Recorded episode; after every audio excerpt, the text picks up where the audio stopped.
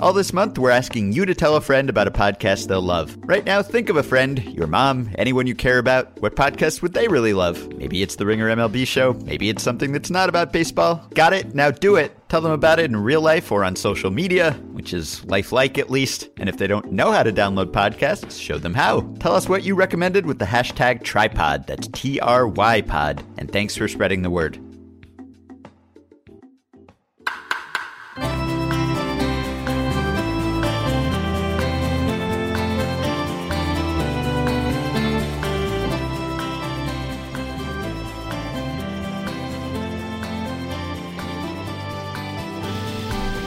Hello and welcome to the Ringer MLB show. My name is Ben Lindbergh and I'm a staff writer for TheRinger.com. And on the other line is a man who's gotten more vitamin D in the last week than I have probably for the last four months or so. Michael Baumann. Hello, Michael. I, I had to find my sunscreen before I, I got down here. I was shocked that I actually own sunscreen, but here we are. I own so much sunscreen at SPF levels that you wouldn't believe were licensed by the FDA. It's I like believe it. triple digit SPF levels, and it still doesn't really work for me, which is why you're in Arizona and I am in freezing, snowy New York.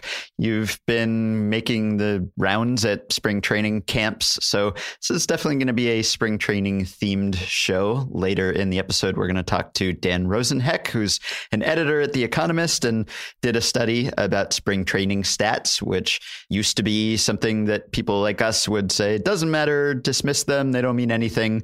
Dan found the opposite. So we will talk to him about why that's the case. And we're going to hear from a couple guys you have talked to in the last few days, just some scenes from spring training, and we'll talk a little bit about those clips. But first, I just wanted to ask you there was an article Ken Rosenthal wrote about how MLB clubs have handled letting their players go to the WBC and putting restrictions on them, most notably Chris Archer who pitched in the U.S. Colombia game this past week and was limited to what 50 pitches, and he went four innings and was pitching well, and then he had to come out of the game because the Rays had set that limit, and he wanted to respect it, and so did manager Jim Leyland. and then they lost the lead and he was not thrilled about it. And Ken Rosenthal basically said that uh, MLB teams have to decide whether they are in or out, that it's wrong to implement these limits and prevent players from really participating like players from other countries get to do. And because there is so much enthusiasm for the WBC in other countries, as we discovered when we talked last week to Octavio Hernandez, there is this sort of double standard of treatment where teams might limit U.S. players but not try to impose the same limits on foreign players. So, what are your thoughts? Yeah, so uh, I think that might it might be a Rays versus yeah, Jose Quintana was the the other pitcher brought up, and I think that might be right. a a Rays versus White Sox thing versus mm-hmm. instead of a, a, U.S. I mean, it, it is a USA versus Latin American countries thing, but you know, the couple managers that I've heard talk about it, you know, today Jeff Banister was asked about Jurickson Profar and uh, and Adrian Beltre, who are both away, and there were questions about their fitness, and he said once they're gone, you know, I'm I'm not going to manage the WBC and they're not going to manage here. So, you know, he his view was once his players are gone, they're in the hands of their their national team manager. And Terry Francona said something interesting about Edwin Encarnacion the other day. He was asked about Encarnacion staying behind instead of going to play in the WBC, and he said like they'd rather have him in camp, but it's but if it were important to him to go, they would have been okay with him going. You know, mm-hmm. there's, mm-hmm. and this has been my, he said what's essentially been my argument about why you should let players go is like, it doesn't matter. It, all it matters is they're getting reps and mm-hmm. it doesn't really matter which, you know, which uniform it comes in. And, you know, there's, you know, if, if like Profar had been seriously injured playing for the Netherlands, that would have been a black eye for the Rangers. But like, you know, this is this happens in in every other sport that has any sort of international presence. Like international competition is important. So, mm-hmm. I mean, mm-hmm. I there was a Noah Syndergaard thing about how Americans don't care about the WBC, and and like that's true. But at the same time, you know, I was in the the Dodgers clubhouse during that Colombia game, and the American players were at their seats shouting about you know when uh, when Nolan Arenado reached on that strike strikeout. So, mm-hmm. like, it's it's just got to get a little bit of momentum. And I think that if it exists in eight years, we'll probably feel differently about it. Yeah. And obviously, it doesn't really exist for American fans, or at least that's the not the primary purpose to entertain fans who are already in the country that pays the most attention to baseball. You hope that these other countries that are participating that there will be some interest in them back home and that that will help spread the game. I don't know how effective that's been. I know obviously it's extremely popular in Japan. I was just reading the ratings for a Japan game and they were off the charts, but that makes a lot of sense. I don't know whether it's having the same impact in countries that don't already play baseball at a high level or have an organized baseball league. You'd hope that that's the case, but I don't even care if American fans pay attention if it is helping in other areas. Yeah. It would be nice if everyone liked it and enjoyed it. And I mean, I guess the the fear is like everyone hates when one of their team's players gets hurt in the WBC because I guess the idea is that it was almost like a diversion or a distraction. And if he had been in training camp, not playing in the WBC, then the same circumstances would not have arisen and he wouldn't have been in that same situation, which is true, I guess. But yeah, I think that's sort of true. Yeah, it can be true. Like Salvador Perez got into a, a, home plate collision with Drew Butera, his own backup, and looks like he's going to be okay. But that sort of specific situation, it's like a mm-hmm. butterfly flaps its wings sort of thing. If he hadn't been there, then probably that collision doesn't happen. But it's not as if guys don't get hurt in spring training all the time. So right. we don't know whether there's any elevated risk. Like you could make a case that if someone's playing in an international competition and really into it and cares about it and the fans are energized, then maybe he'd take a risk that he wouldn't take in a Cactus League game. But I don't know that anyone has shown that to be the case. Right. And this is just the international baseball doesn't have that kind of track record because this isn't a discussion at all in soccer. Mm-hmm. It's and it's only kind of a discussion in basketball because Mark Cuban's a huge crybaby um, and thinks he actually owns his players. But apart from, you know, like Paul George broke his leg and missed, you know, most of his season playing in a scrimmage for Team USA. And nobody really, I mean, there was hand wringing about it just because Paul George was out, but like it wasn't mm-hmm. like NBA players shouldn't play in the Olympics anymore because they might hurt their teams. It just, you know, if it's important to the players, then and it's important to the fans, then you just sort of accept that as the risk of doing business for having this very cool, you know, showcase event for the sport. Mm-hmm. And how did the World Cup get to that point? Obviously, now it's at that point. It's it has a very long tradition, but it does interfere with schedules in domestic soccer leagues. I don't know mm-hmm. whether it has anything to do with the fact that baseball is different in that it has one league that is acknowledged to be the highest level league in the world. And so if this gets in the way with that, then maybe there's a, a difference because that's sort of the, mm-hmm. the epitome of baseball. And maybe soccer doesn't quite have that equivalent. There are high level leagues all over the place that are going on all the time. Yeah, I keep I keep drawing the parallel. Like the World Cup started in 1930 and didn't really become a thing until 1950.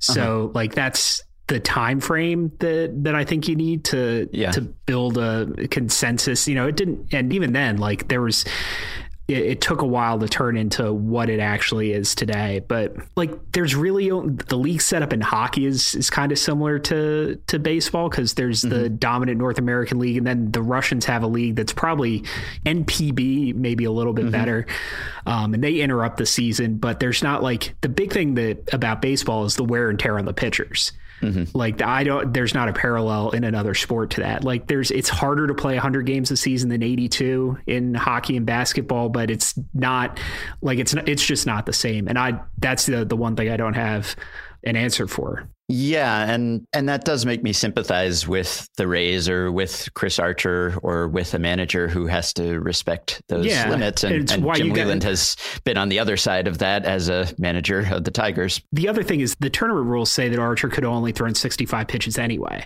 Mm-hmm. So limiting him to 50 instead of 65 just seems Right. It's it's kind of uh, maybe it's being a little too strict. On the other hand, this is the time of the year that is the greatest danger for pitchers, as I've researched in the past. And Trevor May with the Twins looks like the latest to suffer a spring training injury that could lead to Tommy John surgery. But this is the time. March is the peak for when pitchers suffer injuries that lead to surgeries, not just Tommy John, although it is the, the biggest time for Tommy John too. And that has a lot to do, I think, with the fact that pitchers are coming back from a winter of relative inactivity and they're trying to ramp up. And if they go too fast, then you're in a greater danger than you might be at some other point in the season when you've acclimated to that workload. So in that sense, Chris Archer is really important to the Rays. Yeah. And, you know, they are uh, the ultimate data driven team that has done a ton of research into pitcher injuries. And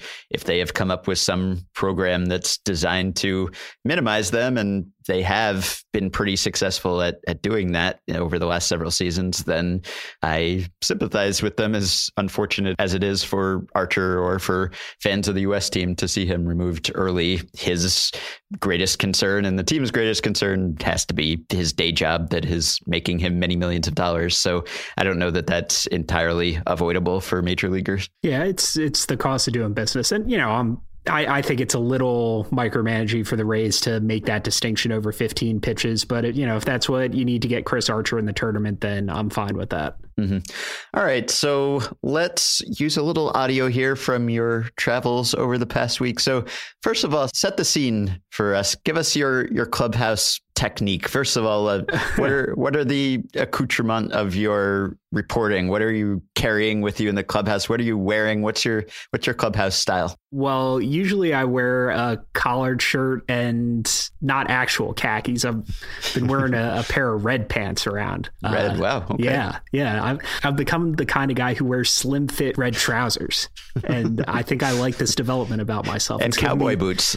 Yeah, well, I didn't bring them with me. I haven't broken them in yet, and I don't know if they fit inside the the skinny jeans. Anyway, one day, one day you message me that you're getting cowboy boots, and then the next day you tell me you're going to a rodeo. You are really living the Texas life. These boots have changed you. Ah, they're so. I I, I want to actually get to Brandon Guyer and Cole Hamels. So there's, but like I could talk about how much I love these cowboy boots for 20 minutes because like this was this was an extremely expensive, ironic purchase Mm-hmm. And then I put them on. And I was like, these are amazing. I never want to wear any other shoes again. So, okay, so you've got your slim fit red pants. Yeah. You've got your college shirt. You've got your ringer badge, your lanyard around your lanyard, neck, presumably. If it's cold out, I wear my ringer hoodie, and I've uh-huh. got a, a, notebook in my phone. And okay. it's like a middle school dance where everybody's sort of standing around the wall. Exactly. Which, which right. has absolutely no emotional baggage for me whatsoever in terms of anxiety and talking to strangers strangers. Um, yeah. Well, can we can we role play here? Can we uh, get over your your fears? So here, I'm I'm Joe, baseball player. Okay. I'm sitting at my cubby. Yeah, you got, am, you got to wait for the guy naked. to be sitting sitting yeah, in his I'm, locker. And, you know, yeah, right. I'm on a stool anything. or something. I'm yeah. I'm half naked. I am staring at my iPhone. Maybe I've got the earbuds in. You are Michael Baumann, intrepid ringer reporter in search of a story how do you approach me? How do you how do you get my attention? I walk up to you and I say, "Hey, Joe," and we make eye contact. I I grunt. Ex- I extend my hand and I say, "I'm Mike Baumann from The Ringer. Do you have a minute?" And wow! All right. Yeah, and ninety percent of the time they say yes, and if they're going to do something else, yeah, they go do something else. Right. Yeah. So I've I got a meeting. Got to get to the field. Yeah. Sorry. Yeah. That happened to me. and my favorite is the I've you know I've got to I've got to throw. I've got to take batting practice. I got to eat right, breakfast. Yes. Something like that. you know, I'll get you when the clubhouse opens back up at, at eleven, and then they don't show up. right. But yes. also Very... like a also like a middle school dance. Yes, some some players are quite skilled at uh, avoiding reporters. So okay, so we've set the scene here. I like that you uh, you come right out. You do the hand. I don't I don't do the hand usually because I I don't know. I don't want to like touching strangers is weird. Does that seem familiar to you? No, you I know, think like it's, like I overly familiar. I admire or? it. No, I think it's great. I, it's probably a good tactic because when someone reaches out to shake your hand, then you've really made a connection, and now it's harder probably to to say that you have to go take BP or something because now you have a relationship. You've yeah. touched each other. So that's probably a, a, smart tactic. And wow, you say the affiliation right there. So yeah, when I was at Grantland, I used to say ESPN. So oh, yeah. I if I, was, if, to, if I were still at Grantland, explain. I would have abs- I had to explain what the ringer was to Cole Hamels this morning. And it was, it was, I'm shocked the rest of the conversation went as well as it did after I stammered for about a minute trying to explain what we are to someone who's like not up on media. But right. Well, he asked. That's the thing that set him apart. You told me he was the only yeah. player who asked what the ringer was. That's why he is a possible Hall of Famer. All right. So let's play a few minutes of Cole Hamels. I mean, as much as you know, we do get older. It's, it's things. Right. I was you have sorenesses, you know, that, that you kind of don't necessarily have had as much, or you know, when you push it, you're, you're you might get a little bit more tired. Um, but that's kind of what it is. I mean, it's you know, to be an athlete, you're going to have to push through you know good times, bad times. It's it's not going to be easy. Yeah, and you know, are you changing it? You know, you hear about like Steve Nash used to when he was getting into his late thirties was eating like nothing but brown rice. You know, no, it doesn't have to be. That's actually. I think what I've ever since I've turned 30, my diet's been more focused. And I was always had a good diet. Mm-hmm. I always would exercise throughout the year, but I think you become more specific uh, and, and just try to utilize what we now have, you know, available, which is a lot better than when we first came in. Um, you know, and just kind of you're going through there.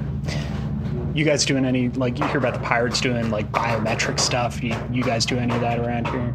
You know, like heart rate monitors, sleep um, monitors. Yeah, I mean, there, there's there's so much technology that you know I've, I've found a, a few few key.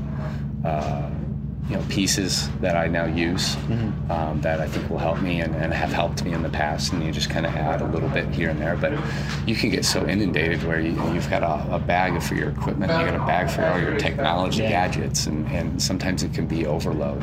Um, but you have to find out what you really do like and what works for you because you've been around, you've seen it.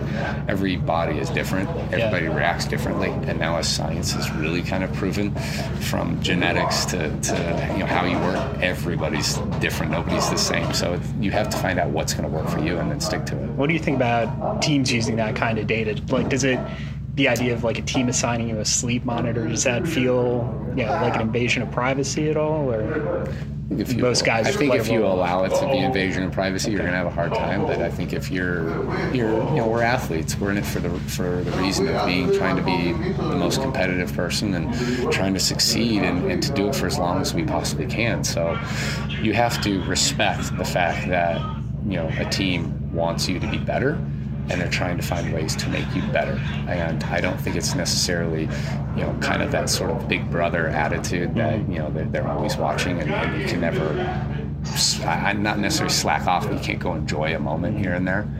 Um, you know, you just have to kind of take things in moderation and really truly understand that this is a serious business and a serious job, and we have to treat it such because it doesn't last forever. And one last one, and I apologize if you've covered this territory elsewhere. Is the beard staying around for, for the regular oh, season? we'll see. I, I, know it's. I just can't imagine fun, being outside and. So, I can't imagine being yeah. outside in, in Dallas in July with that. No, that'll be a new experience for me. So we'll see how uh, how more cleaned up it'll be. yeah, if if you're taking yeah. suggestions, I enjoyed yeah. the mustache with uh, you had with the Phillies for a couple years. I thought I always, it looked really I, good. I always used to do that because in spring training, I'd grow out grow out with Cliff. Cliff mm-hmm. and I would always grow out our beards, and I know Halladay would kind of do his, but he always kept his more trim.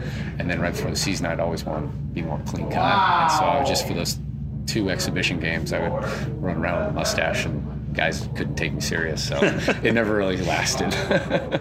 Okay, so that was Cole Hamels. And as a bearded Texas resident yourself, I assume that you have an opinion about wearing a beard in July in Texas. That it's sounds terrible. like a yeah. sounds like a bad idea. And I was pro mustache. I used to have a T-shirt with uh, with a picture of Cole Hamels with a mustache on it, but I didn't tell him that because you know, yeah, we shook yeah. hands, but we not super. It wasn't that much probably. of a, a connection.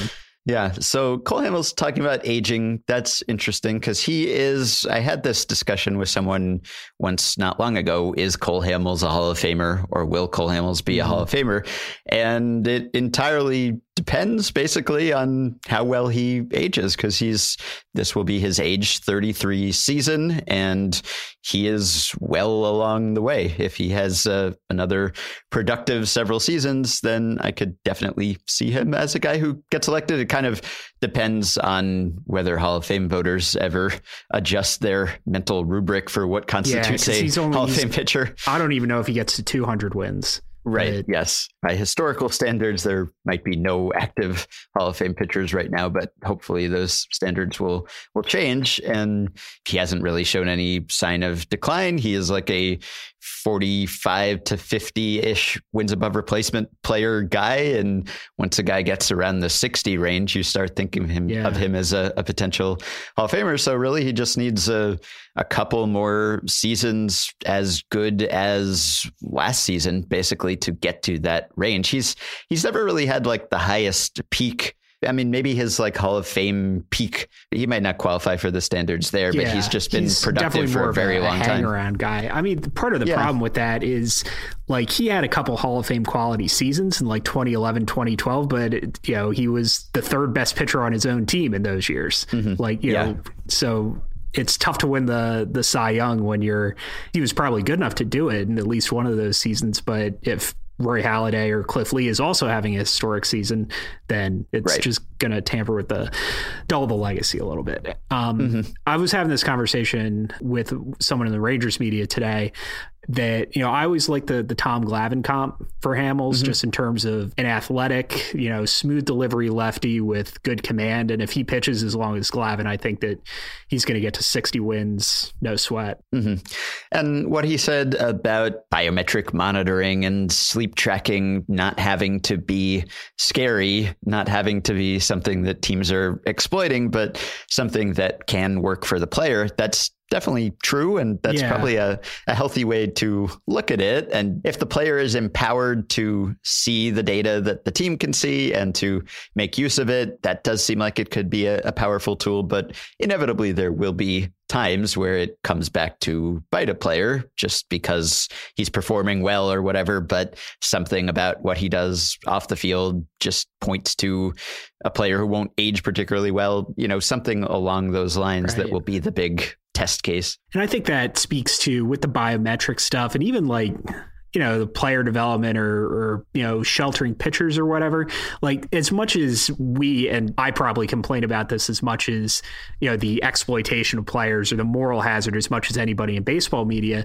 but the incentives of the players and the team align perfectly the overwhelming majority of the time so you know yeah. i think what he said about it feel it can feel like big brother if you let it, it is probably true and if you're mm-hmm. if that just doesn't bother you then you might as well take advantage of it okay so this next guy we're about to hear from, this player has been on your interview bucket list for a while. I was more nervous. I was I uh, I had one on ones with Mike Trout and Corey Seager.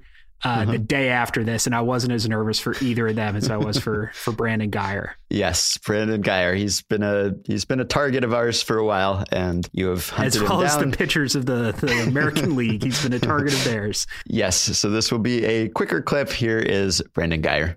I got to ask about the hit by pitches. You know, since that's such a big part of your game, like, do you feel anything on the side of your body anymore when you, when you get hit? I, I, still feel when I get hit. Unfortunately, um, yeah, it's not a good pain. Obviously, I like those those numbers to go down, but um, happens to me a lot. But hey, as long as I'm not getting hurt, I'm getting on base. Guys are driving me in you know, I'm fine. You thought about, you know, since that's really the worst thing a pitcher can do to you, is that free up? You know, you could pimp your home runs, you could run across the, the mound if you want. Yeah, but I, when my natural swing is when I swing, it's like short. I get out of the box quick. Like I wouldn't, even if I wanted to, I wouldn't be able to pimp a home run. Like, I just don't know how to. um, so, yeah, I couldn't do that. It's all right. I know they're not trying to hit me on purpose. So mm-hmm. It's fine. Yeah. So, what strikes me about this is that Brandon Guyer says, and sounds convincing when he says, that he does not want to be hit by baseballs. And he is the all time leader in hit by pitch percentage among major leaguers of some minimum playing time. And obviously, he does not go to great lengths not to be hit by baseballs. If you right. watch him in the batter's box, he stands fairly close to the plate, not so close that you would think he'd be getting drilled all the time, but not then Craig he Biggio steps close, yeah, right, or even Anthony Rizzo close, but then he steps onto the plate just about. Like there was a an example that former Fangraphs writer August Fagerstrom found last year where he was hit by a pitch inside the strike zone. David Price hit him with a pitch that was inside the strike zone. August found a nearly identically located pitch thrown by Price that had been a called strike earlier in the season, and Price couldn't believe it, and there was a, a funny reaction. If you go strictly by the letter of the law in the rule book, which says that the player is supposed to make some effort to get out of the way, I don't know that Brandon Guyer yeah, is always in accordance with that rule, but but it's like he's not sticking his elbow out or doing that thing that Chase Chase Utley did all the time, where he's he turns his back to the inside pitch, but in so doing, like leaves his elbow farther out than it would be in his normal yeah. stance. But the interesting thing with Guyer is so many like when you get hit by a lot of pitches, it's usually on the arms and the torso, right. and Guyer gets hit in the legs constantly. Yes. Mm-hmm. So my theory about this is I looked up his splits over the past couple years when he the hit by pitch rate really took off, and mm-hmm. it's been about 50-50 over the past couple years the the distribution of at bats versus lefties or righties and lefties hit him something like 39 times and righties hit him like 14 times, which makes me think because he hits lefties so well, you got to really get inside on him or you're trying mm-hmm. to throw the back foot slider. And if, if Guyer standing relatively close to the plate, never moving when the ball comes in, he's going to wear the literal back foot slider a lot of the time. so that's yeah. my theory on it. It's also possible that he lied to me and this is you know, something that yeah, I mean that's even more impressive that lefties have hit him so many times because there are fewer lefties. So you would expect the opposite. The hit by pitch rate against them is just crazy. Just because Guyer gets platooned and uh, plays against lefties more. I think he's faced I don't have the the numbers right in front of me right now, but like it's close to 50-50 over the past couple years, but he's faced slightly more lefties, but the the uh, the ratio is way out of whack. Mm-hmm, right. All right. Well, you will have some stories coming out based on the reporting that you did while you were down there. So people can look for that on theringer.com. Glad we finally got Guyer on the podcast. I know this is huge for you. It's so the thrill of the week. It, it made my successful week. trip. All right. Well, we will take a quick break to tell you about a sponsor, and then we will be back with Dan Rosenheck to talk even more about spring training. So, say you're in the Rangers clubhouse asking Cole Hamels about his beard when you think, Did I close that window? Did I lock the garage? These questions can nag at you while you're out of the house and can drive you nuts. Thankfully, you don't have to worry when you have SimpliSafe Home Security. With an arsenal of sensors equipped to protect your entire home and family, SimpliSafe offers an extra layer of protection that will put your mind at ease. Just recently, SimpliSafe released a high definition camera that connects your security system to your smartphone so you can see everything that's going on at your home no matter where you are. Best of all, it's only 15 bucks a month. That's a third of what other companies charge, and there are no long term contracts or hidden fees. SimpliSafe has gotten rid of everything that makes most home security systems such a pain. So go check out SimpliSafe and the new camera today. You'll get an exclusive 10% discount when you go to simplisafe.com slash ringer. That's SimpliSafe, S I M P L I S A F E dot com slash ringer. All right. So Michael has been in spring training for the past few days, and maybe even unbeknownst to him, he's been watching some significant statistics being compiled. And certainly an earlier generation of analysts might have denied that. But a couple of years ago in The Economist, Dan Rosenheck, who is a data editor and sports editor for The Economist, wrote an article about spring training statistics. And he came to some conclusions that counteracted the earlier consensus, and he's joining us now. Hi, Dan. Hi. So you found that the early generation of sabermetricians, it was basically accepted truth that spring training stats didn't matter. You could ignore the entire month. Maybe you'd pay attention to guys coming back from injury or that sort of thing. But for the most part, you could just toss out the stats entirely. You found something different. Why did that earlier generation come to an erroneous conclusion? Great question. I think it must have been because they weren't looking at the right numbers mm-hmm. or they weren't asking the right questions. Because On the very simple question of are they playing the same game in spring training as they play in the regular season, if you look at some just basic baseball card stats, strikeout rate, walk rate for both hitters and pitchers, you're going to see extremely strong correlations. The same guys who strike out a lot or strike out a lot of opposing batters in spring training go on to do so in the regular season. Same with walks, um, certainly same with ground ball to fly ball ratio.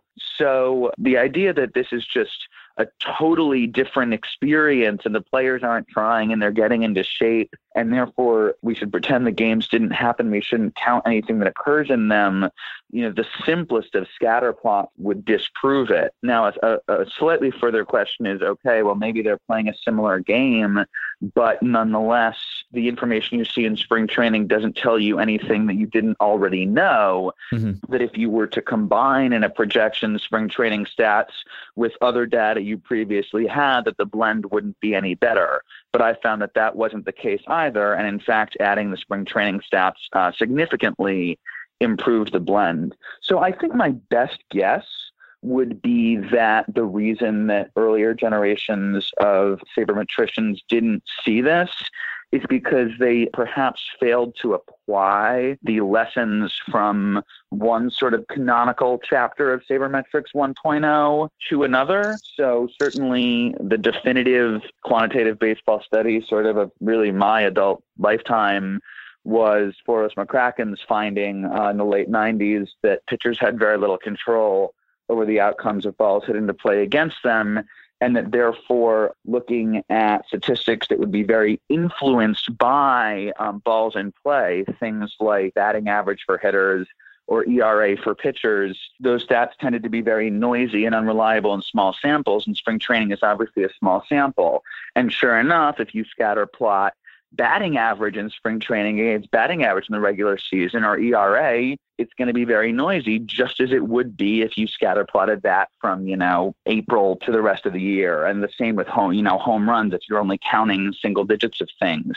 But if you look at the stats that we know are robust, if you look at just strikeouts, walks, and ground balls, it's the same game. Those are stable, robust, and predictive in small samples in the regular season, and they are stable, robust, and predictive in spring training part of what you've been doing is adding spring training stats to Dan Szymborski's ZiPS projections. So how do how do those two work together? So it's really quite a straightforward process. I mean, for the study, I did it with using ZiPS as a baseline. In fact, I have my own projection system that I add these numbers onto that includes some more variables, but I just use ZiPS because it's sort of, you know, widely recognized for being pretty good and anybody can download it really, I just take the basic component stats. So, as I said, for pitchers, it's strikeout rate, walk rate, and ground ball to fly ball ratio. For hitters, it's strikeout rate, walk rate. I took isolated power on contact just on the principle that if you're dealing with small samples, you know, you hit a ball a long way. Sometimes it's a double, sometimes it's a homer. What I care about is that you hit it far batting average on contact, which is very noisy and as you would expect, the weakest of them. And then I look at stolen base attempt rate. And for each of these, five in the case of hitters, three in the case of pitchers, component statistics, I have the benchmark preseason forecast, be it ZiPS or PECOTA or Steamer or whatever special sauce I come up with. And then I assign a weight to that preseason projection, which is based on how reliable it is. In other words, how much knowledge we previously have, how much information we previously have about that player. So if you've been playing in the majors for 10 years and we have a pretty good idea of what your strikeout rate is, then the weight on that preseason projection is going to be very high. Conversely, if you're a rookie and all we have is minor league translations, or if you're a Cuban import and we really know very little about you, then the weight on that preseason projection is going to be rather low because um, we have less confidence in it. And that weight will typically will be denominated in some unit of playing time. So, you know, plate appearances or at bats or innings or whatever it is. And then I just literally take the spring training numbers, I adjust them for league, you know, cactus versus grapefruit. Arizona, Florida, and I adjust them for the spring training league average in that year. So if there are fluctuations, if one year there's a lot more homers hit in Florida than there were the year before that, I adjust for that, just straight normalize the league average. And then I say, okay, say I'm just making up numbers here, but let's say I feel I've got a thousand at bats worth of information about your strikeout rate based on all previous knowledge, based on your preseason forecasts. So then I'll just add on, you say you had 80 spring training at bats. So I'll literally just take a weighted average. If you have 80 spring training at bats, I'll take a thousand at bats of your preseason projections strikeout rate, add on 80 at bats of your spring training strikeout rate, and divide by 1080. That's literally it. And just repeat for the other components. I guess maybe the the instinct to just completely dismiss spring training stats was in some sense a response to perhaps going too far in the other direction and someone has a hot spring and he's not someone who's even really on the radar and then he makes the major league yeah, roster I, on the basis of that hot spring. I'd swing. say that's exactly what it is. Right. Like I mean it's kind of the same thing with like platoon splits that sort of thing where you know they may have some predictive power some recent studies have shown but on the other hand, you have managers making decisions or at least saying that they're making decisions based on, you know, five for nine or something like that, that probably doesn't have any predictive power. So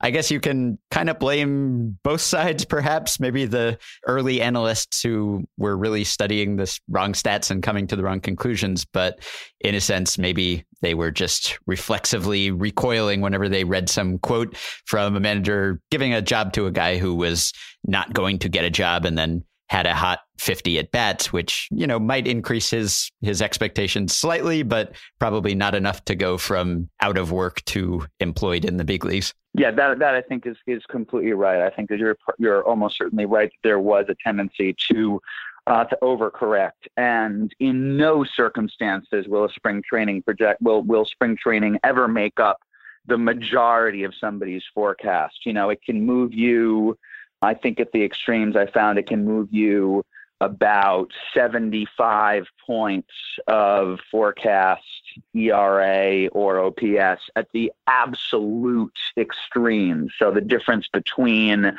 a glorious spring and a terrible one for a rookie about whom we have low confidence, you know, would be an effect of that magnitude. Now that now that obviously can be enough to move move a player from not deserving a spot on a team to deserving a spot on a team, but it's not going to turn a scrub into a superstar or vice versa. It's it's just an adjustment, and obviously those are the extreme cases, and most adjustments are far far smaller than that. Mm-hmm. Yeah, and, and that's why you know when I first started reading this, I was going, no, no, no, no, no, don't make me like make judgments on on like fifty at bats where the quality of competition is is just so uneven. Like I've seen Keynan Middleton pitch twice in the past mm. four days.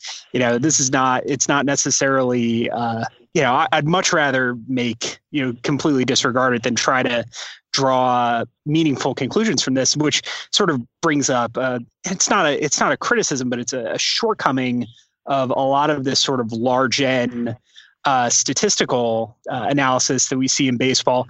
It's the difficulty is in drilling down from the whole to the one because this isn't about you know when we're talking about Ben or me making predictions for this coming season or managers you know deciding who's going to get playing time like it's not about in general it's about one particular guy so i guess is is there a capability of identifying you know which outliers this is going to affect most or are we just looking for the the biggest ZiPS swing uh, yeah i mean I, the way i would manage my fantasy baseball team and when it comes to spring training what i would encourage you know major league teams to do to a certain extent they obviously also have scouting information, some of which is valuable and can also improve a forecast. And if I had, you know, access to those reports, I might be able to produce yet better projections as well. But just dealing with the numbers that are publicly available, I mean, I would say that teams should give their 25 roster spots to the, the player at each position who projects to have the most wins above replacement. And those numbers can and will change as a result of spring training performances. And that data is real and you can count it and it's significant. And you will be a worse team and a worse manager if you choose to ignore it and pretend it didn't happen. And if that winds up bumping, you know, if you've got a position battle and you had two guys that were, you know, maybe somewhat close in their projected value and one guy has a great spring and one guy has a terrible spring, that probably should make the difference.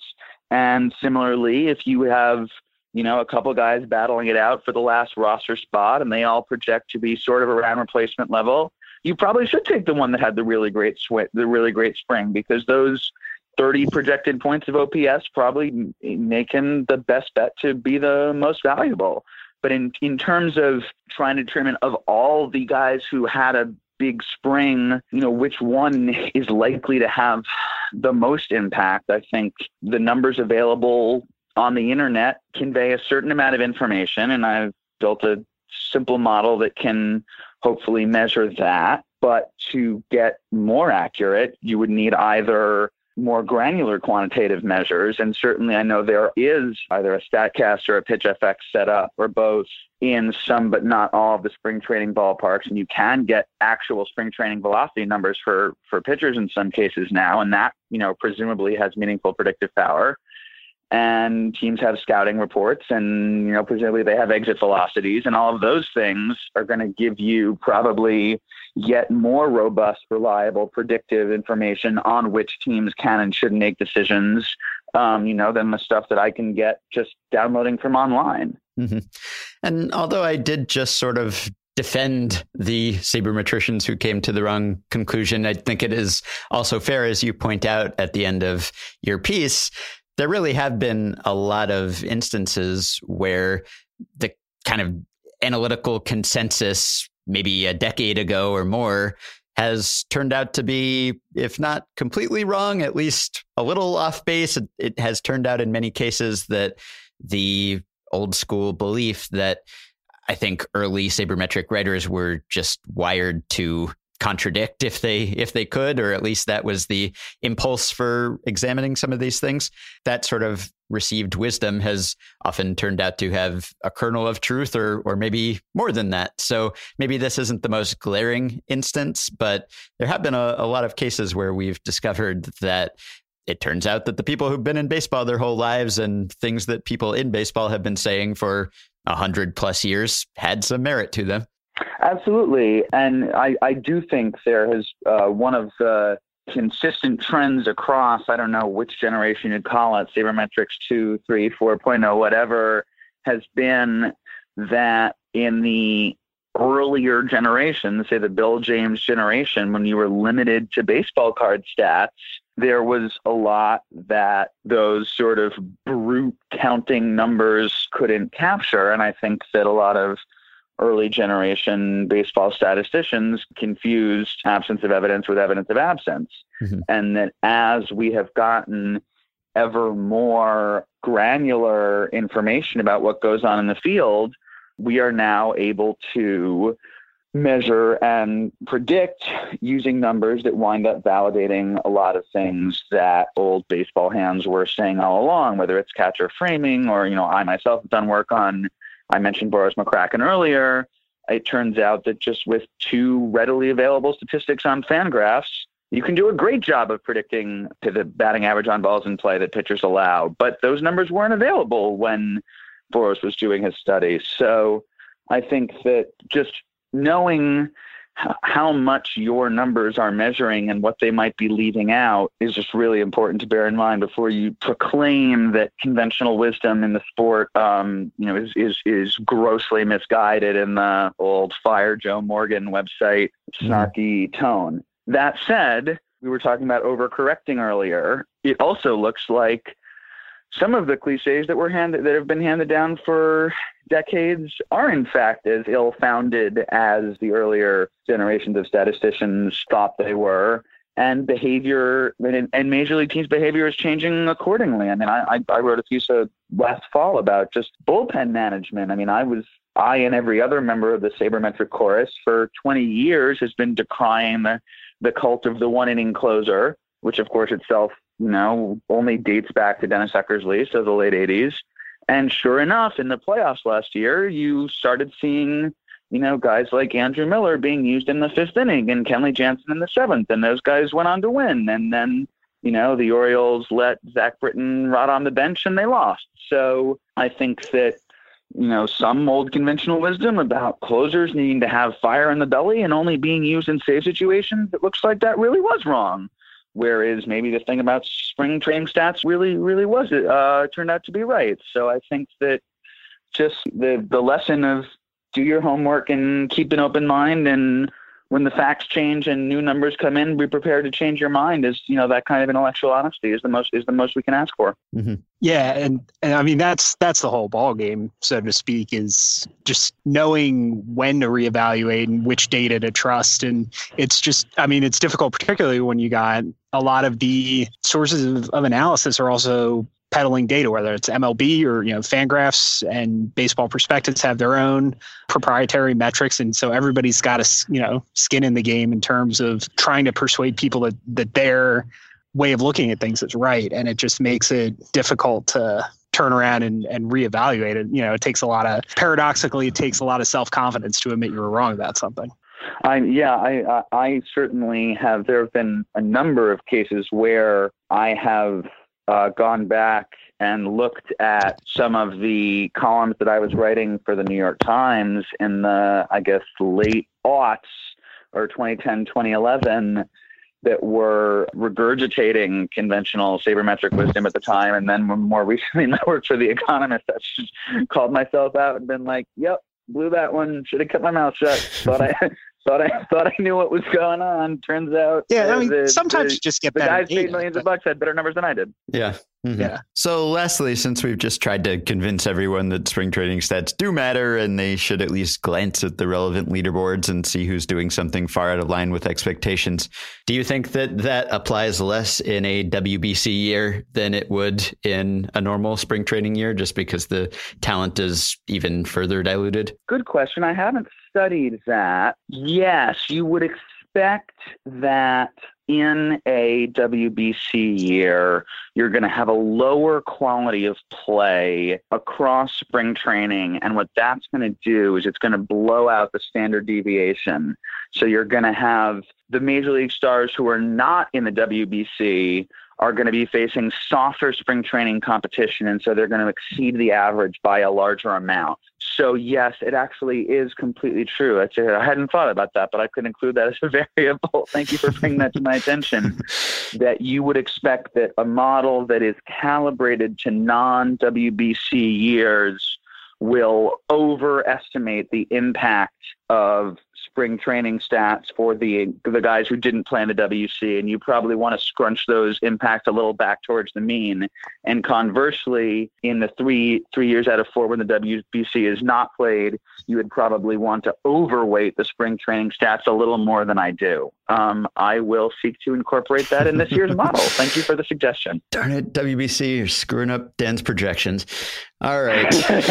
well, you can read Dan's article, which he will now have to update. So it is obsolete and irrelevant. No, that's not true. You should go back and read it. But you can see his work at The Economist and you can find him on Twitter at Dan Rosenheck. Dan, thank you very much.